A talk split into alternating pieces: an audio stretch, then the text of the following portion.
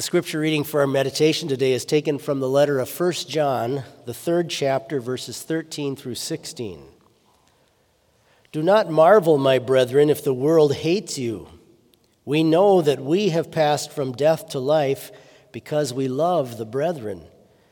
He who does not love his brother abides in death. Whoever hates his brother is a murderer, and you know that no murderer has eternal life abiding in him. These are your words, Heavenly Father. They are your truth. We pray that you would now increase our faith through them. Amen.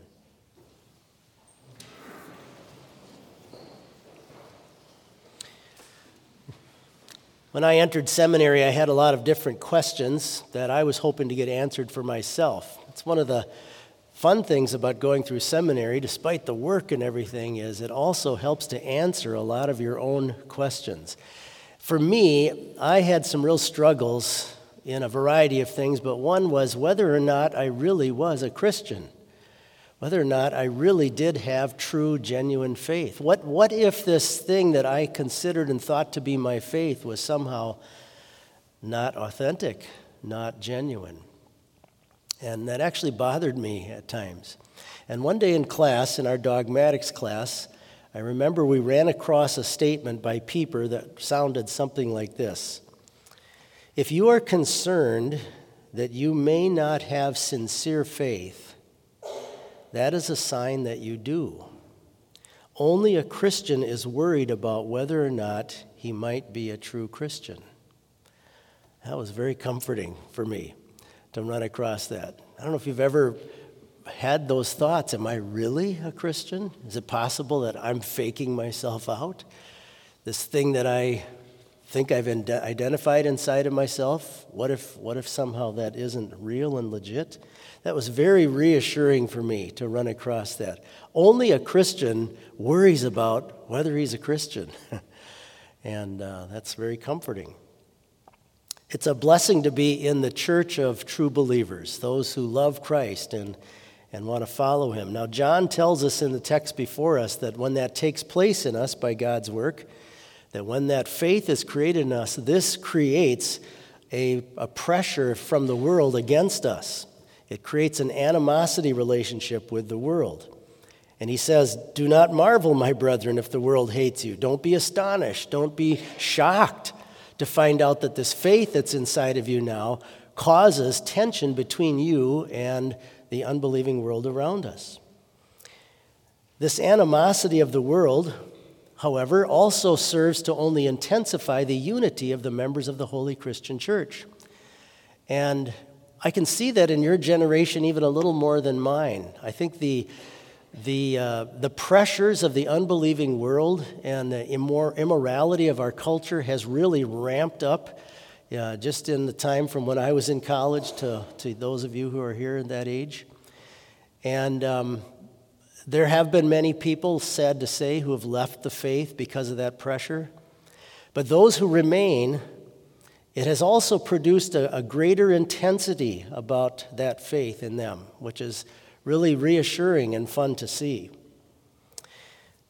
Animosity from an enemy can do that. Um, if you ever get a chance to watch interviews with veterans of the Vietnam War, and some who were even in a POW camp, a prisoner of war camp, and they'll talk about how they just love to meet together and be together. And now sometimes they'll do it every year, annually, they'll get back together. And many of them will express that they have a tighter bond to the people that went through the battles with them than with their own blood relatives. There's just something about dealing with a common enemy like that that, that intensifies your unity and your tightness with the person that is going through that very trouble with you. When I was a college student here, there was a young man on campus who, um, a little older than me, who had come to study for the ministry. And uh, his family had now ostracized him, basically disowned him because he had become a Christian. And I remember he used to talk about that Bethany was now his family. This was now his family. And that that bond that he felt was, uh, was strong because of that. This, this love for fellow believers is something that God creates in us when he he gives us faith in Christ as our Savior and this unity inside of the church. You can see it right away in the book of Acts in chapters 2 and 3 when Luke is recording for us the establishment of the early congregation in Jerusalem. They had all the elements around them that still that we still have to have to have a church today. We call them the marks of the church: baptism, the breaking of bread, the Lord's Supper, uh, the fellowship together, uh, prayers, and listening to the apostles' teaching, the doctrine of the church. And through that, we're told the Lord added daily to those who were being saved. And it says all the believers were together. Isn't that interesting? You don't just, you don't just learn this faith in Christ and just kind of go back to your house and never see each other again. There's an automatic glue that comes with this faith that causes you to want to do what we're doing right now get together and hear the Word of God together, pray together, worship, sing His praises be blessed through his word and sacraments. So, congregating is just a natural part of being a Christian. And the Holy Spirit is the one that creates that in us when he gives us this love for Christ, an appreciation for the fact that he paid for all of our sins and has a, an eternal home waiting for us. And that bond is always around the word and sacraments of the church. And it, it has never changed.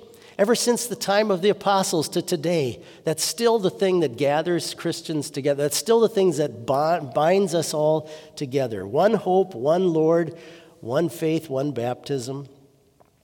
And you can see this togetherness concept in the very images that God, the Holy Spirit, has used to talk about the church.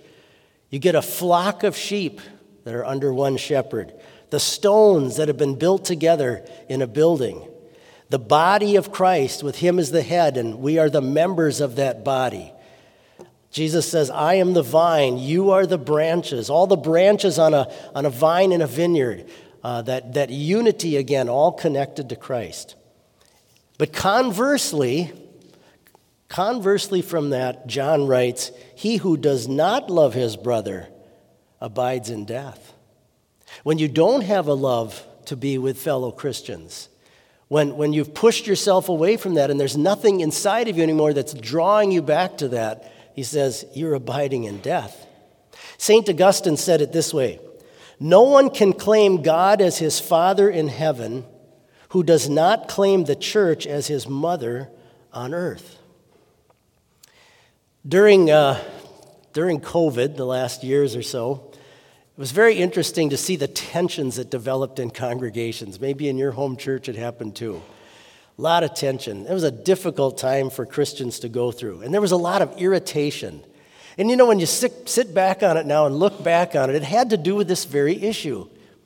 It had to do with the fact that Christians wanted to be together. They wanted to worship together. They wanted to take the sacrament together. They wanted to sing hymns together. And any time that, that is, has to be pulled away from them, maybe for health reasons and things, it's challenging, it's hard, and it causes irritation.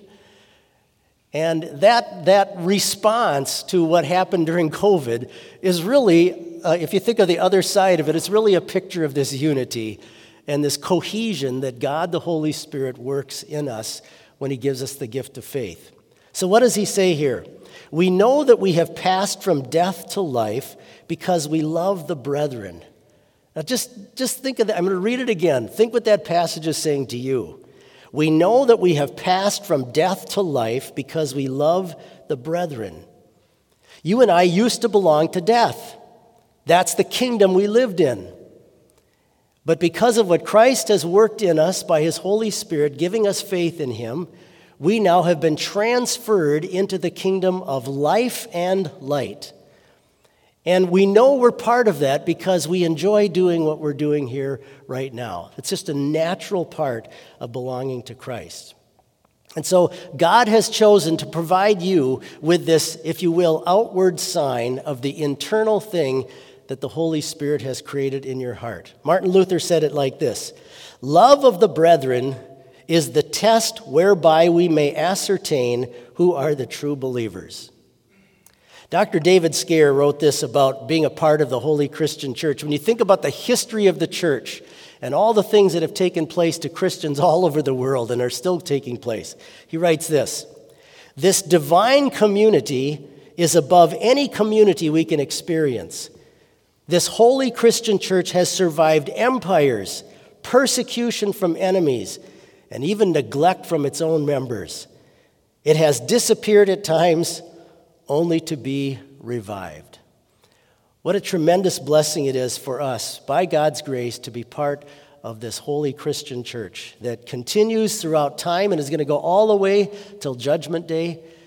And think how fun it will be when we finally arrive at heaven and meet not only the people of our generation, but the previous generations, all of the saints before us who've gone ahead of us, who will be sitting around the throne of the Lamb singing his praises. What a joyful day that will be.